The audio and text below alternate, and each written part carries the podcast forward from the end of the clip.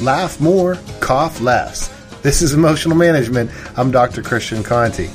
Laughter is good for you. It's been demonstrated to lower blood pressure, reduce stress hormones, lessen respiratory infections, and even lower your chances of getting the common cold. Laughter has also been shown to help memory and learning. And in addition to all those medical benefits, guess what? Laughter also helps make life more fun, which has a direct impact on your emotions.